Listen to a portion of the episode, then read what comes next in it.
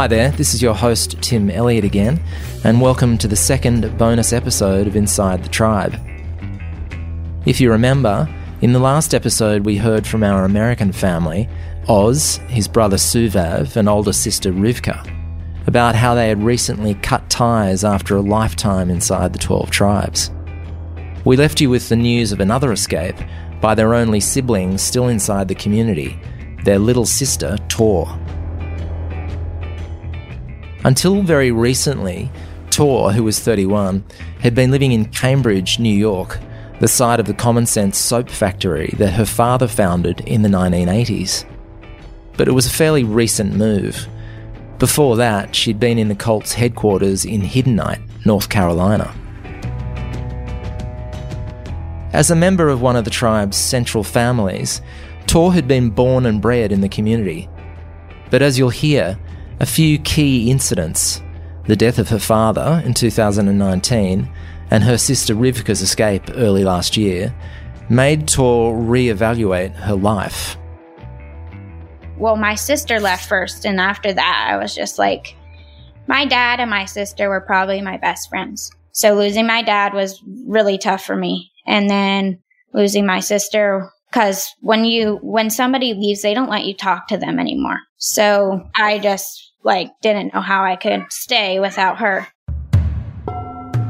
and there was another trigger late last year a 16 year old boy who tor knew well died by suicide it was the second teen suicide in the north american communities in two and a half years I mean, we really liked him. We were really good friends with him. He was always with us and his family. I loved his family to pieces. Like we were very close.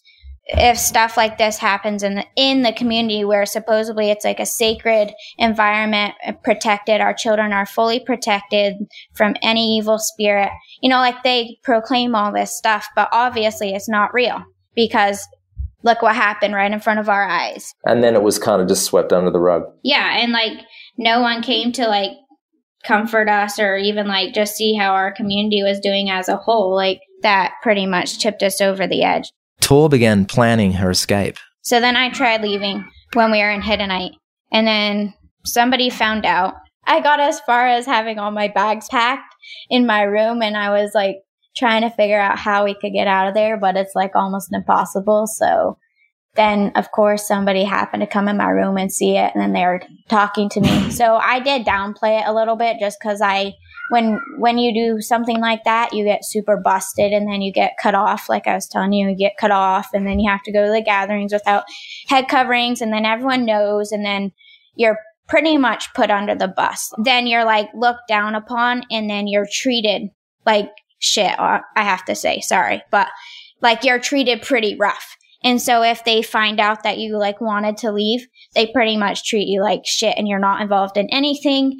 You're told what to do. Like my husband had a cell phone because he was involved in business and stuff.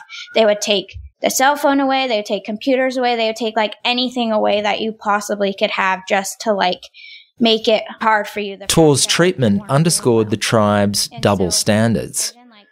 Life in the community was a little bit like Animal Farm everyone was equal, but some people were more equal than others. I was pretty much belittled my whole life growing up because I wasn't one of the apostles' kids. And so I pretty worthless about it all. Like it's it's made me like a pretty worthless person. And so I would try to be involved. Like honestly, if I'm gonna do something, I'm gonna do it with my whole heart. And that's just how I roll.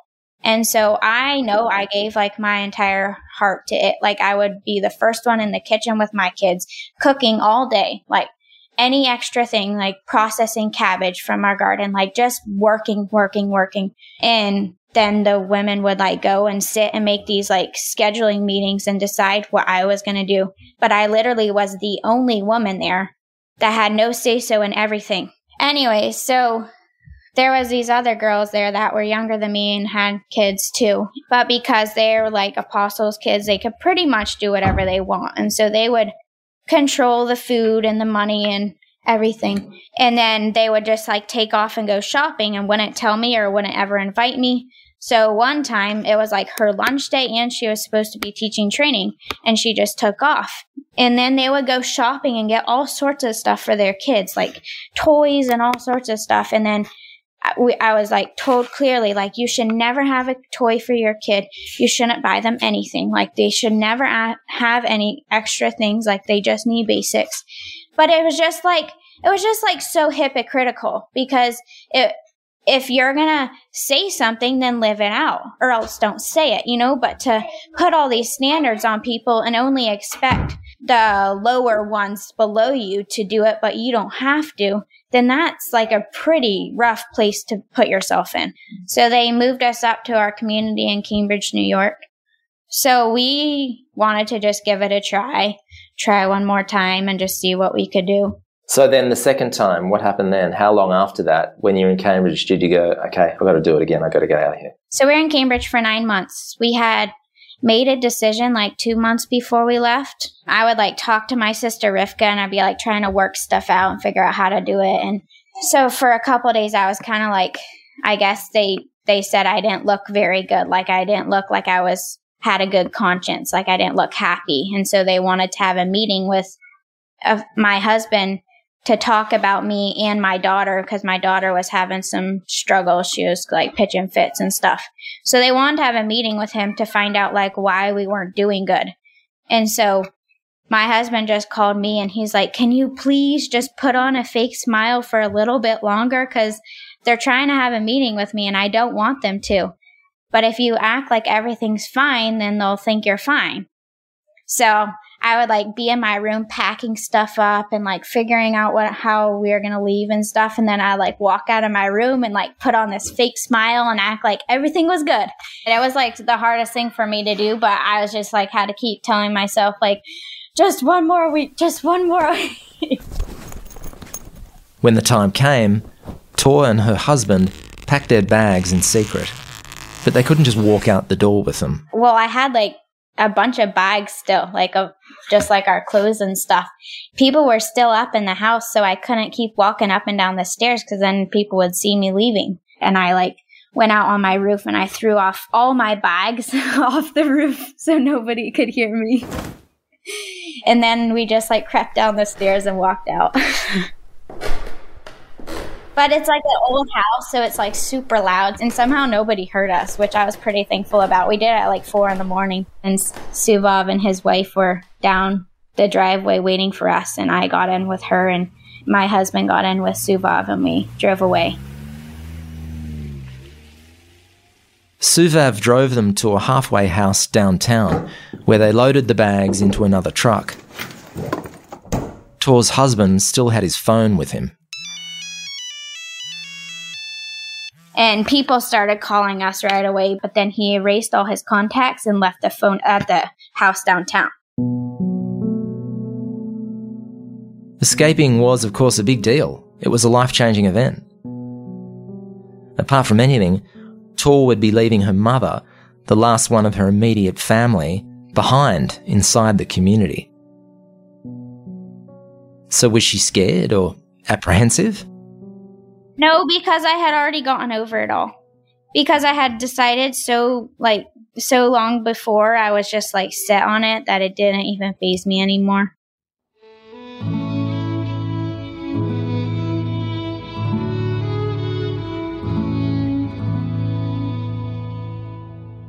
It's now a few weeks later, and I'm wondering how Tor is holding up in the outside world. Doing all right. trying to get settled in with my kids. I have three kids. Um, we found a place in West Virginia, um, a townhome that we are able to get into. So people have been very helpful getting us stuff and helping us get moved in and settled in. So psychologically, how do you feel? I mean, I definitely feel like one of the scare tactics they tell you is when you come out here that nobody's going to help you, nobody's going to take care of you, you're going to be left on the street, you'll probably only be able to get a McDonald's job, like all this stuff. But ever since we've left, like, I don't know, people have bent over backwards for us and have been like so kind, so helpful, so caring, going out of their way to just like even call us and be like, Are you all right? Like my relatives have like bent over backwards for us.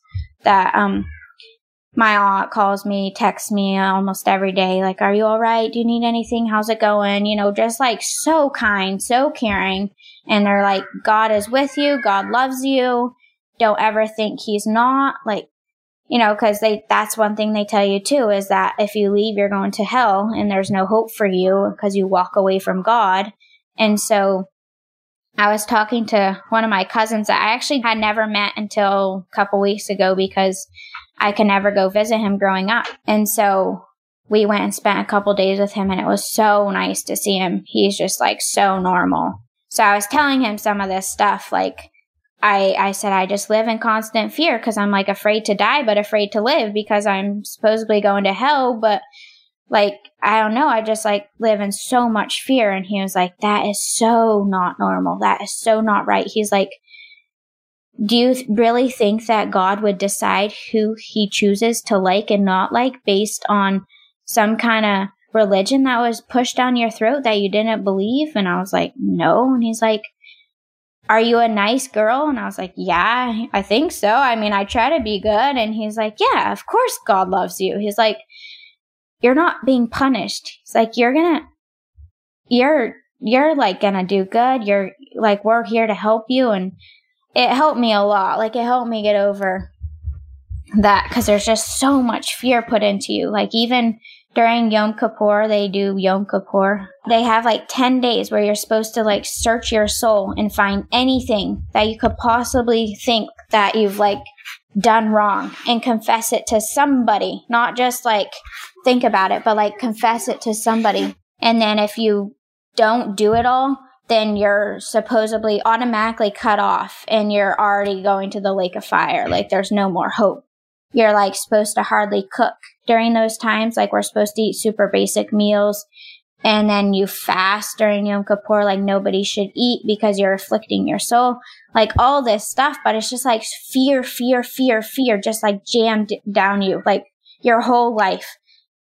And, um, so it just makes you like a super fearful person. It doesn't make you a good person in the community. It just makes you full of fear and it makes you just like a pretty I don't know. Like it's taken me a lot to come to grips. Like people even just like, you're a nice person. Thank you so much. And I'm like, no, I'm not. I'm a horrible person because that's how I've been trained to think that I like there's nothing good about me. Like there's not one thing good inside of me. I'm a bad, bad, bad person, you know, even though like I try to be good and I love people, but it's not good enough. And then when I saw, saw my daughter starting to like you know, like say stuff about her disciplines and just like people just hate me and stuff. Like, to that pushed me over the edge because I was like, I can't keep doing this. Like, my daughter's like a pretty high strung, out there child, like says what she thinks at any time. People did not like how she was. They're like, she's boisterous, she's obnoxious, she should be disciplined. And like, she was constantly getting disciplined. And people would come to my room and try to help me with her and talk to her and and she would just be like, everyone hates me. Nobody likes me. I'm just totally stupid. I hate myself. Like, and I just, like, then I was just like, okay, I am doing something seriously wrong. Like, if my seven year old is saying she hates herself and she hates everyone around her and everyone hates her, like, this discipline is not doing what it's supposed to do. like, and like she went through a time out here where it was pretty rough like she would scream and yell and stuff but she's been like so much happier this past couple weeks like now that we're getting settled and she's just like so sweet but we don't discipline her we don't like she has consequences sometimes like i'll make her sit on her bed if she like hits her brother or something you know like i want her to see that it's not just like fine to be nasty but i don't just discipline her for everything and she's way happier so tell me, what was the attraction for your father, do you think, of the group? I feel like in the beginning, they had a common bond where they were just good friends. And I know for sure my dad just wanted to live out the Bible. Like growing up, he was a major dreamer. Like he ha- he wrote a book about his childhood and like what he felt like God was like and the end of the age would be like. Like he had a big dream and and I think he wanted it to come come about somehow. And so when he met the group in the beginning, like he felt like that was the closest thing to what he had felt in his dreams growing up. And I know like he saw a lot of things go down and it discouraged him, but he's the type of person that once he says his yes, he's going to stick it out no matter what. What did he say, do you think, that discouraged him? He and a few other men in the group, I felt like, were actually did what they possibly could to make it what it was because they cared about people's lives. They cared about people being happy. They cared about people being heard. And they would go out of their way to make sure that happened. I think towards the end of his life, he got like he could tell it was changing. But I think he just didn't know how to, like, I think he felt like he couldn't walk away from it all because he did give everything he had to it, you know? As Tor remembers it, things began changing for the worse in the community about 20 years ago. When you're about 10 or 11, it started to get a bit, a bit more strict, a bit weirder. Tell me, tell me about that. What do you mean by that? Well, they just started having more like apostolic council and meetings where they would like decide like what kind of clothes were acceptable, what kind of hairstyle you should and shouldn't have, what kind of shoes you should and shouldn't have. You know, like it just got more like weird. Whereas growing up, like it was more just kind of like you wore whatever discipline. It got like so bad that they were saying that the children shouldn't ask for anything at the table, shouldn't say a word. They shouldn't ever ask for seconds. Like you should be able to know if they need seconds and they shouldn't even ask if they can have salt on their food or for a fork. Like you should be able to read their mind and know exactly what they need at all times. And I was just like, that is just not humanly possible. I'm sorry, but I cannot make, like, I want to know if my child wants more food or not. Like, they shouldn't ask for clothing, for shoes. You should tell them what shoes they need to put on that morning. And if they put on their own shoes, then you should redirect them and tell them to put on a different pair just to cross their will. Just to cross their will. What, what do you mean by that? Like, just to like if they decide what shoes they want to put on that morning and they put them on, then you should go and say, actually, I don't want you to wear those shoes. I want you to wear a different pair just so that you can see their reaction. And if they're not surrendered and obey that, then they need discipline. So what you're doing is you're manipulating and playing games with the kid. Yeah, but they're just totally frustrated all the time because they can't ever like get out any thought or like they can't even communicate. It's so strange. Why do they do that? I don't know. That's why we finally left. I couldn't take it anymore. I asked Tor what it was like after the death of the tribe's founder and leader, Gene Spriggs, in January 2021. It was definitely different. I actually lived in the community that he like ruled over. But I feel like already things were kind of I don't know, like certain people are already trying to take over anyway. You know what I mean? Like who? Well, for sure, Robert Racine. He definitely pretty much became like the second Gene. Like he took over all the teachings. He decided what everyone was going to do, not going to do, and that's pretty much what he does still. He's now like the apostle of the 12 tribes. He pretty much took Gene's place. But then Gene's wife, Marcia, she runs the show now too. Now that he's gone. In what way?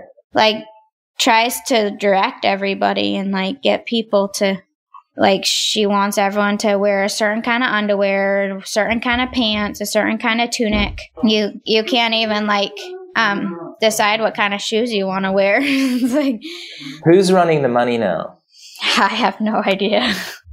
All I know is that I'm screwed because I had checks come in there, and I wish I they would have come to me instead because the, the stimulus came in and um, they told people to apply for it, but then they told us we couldn't have the money. It, it, had to go to another account so it could be saved for the men that are important and need to travel and do business traveling they had to go to Romania. That all the like a bunch of the guys had to fly to Romania and stay there for two whole weeks so that they could get a stamp on their passport and then fly to Hiddenite and be there for two weeks. So then they like left their families like for like six weeks so they could come do this like renewal meal. Then they had what we call breaking a bread. I don't know if you've heard of that. And it was all this for Shavuot, I guess. Like a lot of us were just like shocked. Like that is a boatload of money right there. Like all those tickets, having to get a place to stay for two weeks and feed them all, all to just come and have these teachings that nobody even like knows what they talked about. Like nothing. And like nothing changed in our tribes from it. Like it didn't cause like a big change. It didn't cause anything. And it was just like a heap of money right there. And I, I, it was like, I was really upset about it. And they're like, yeah, that's where all your stimulus money is going to go to, to help support stuff like that so that we can do stuff like that more often. And I was just like, are you kidding me? Like, what is the point of that?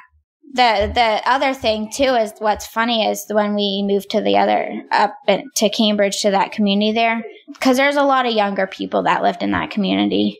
Um, my age or younger or a little bit older, but, um, they all despise Hiddenite, and they didn't ever want to hear me talk about it. Which I I understand. Like I don't I didn't like living there either. But if you're going to be part of a community and believe in it, but then have so much crap to say about that community, then why stay there? Why did they stay there? Because they they have their they can do whatever they want. They have their own authority because they're leaders' kids, so they can like go do whatever they want during the day, but then they can come home and preach at the gathering and it's all good. Next episode, we go undercover inside a community in North America and find out exactly how the 12 tribes are recruiting now. Stay with us, this story is far from over. Remember, you can get in touch with us via this email inside the tribe pod at gmail.com. That's inside the tribe pod at gmail.com.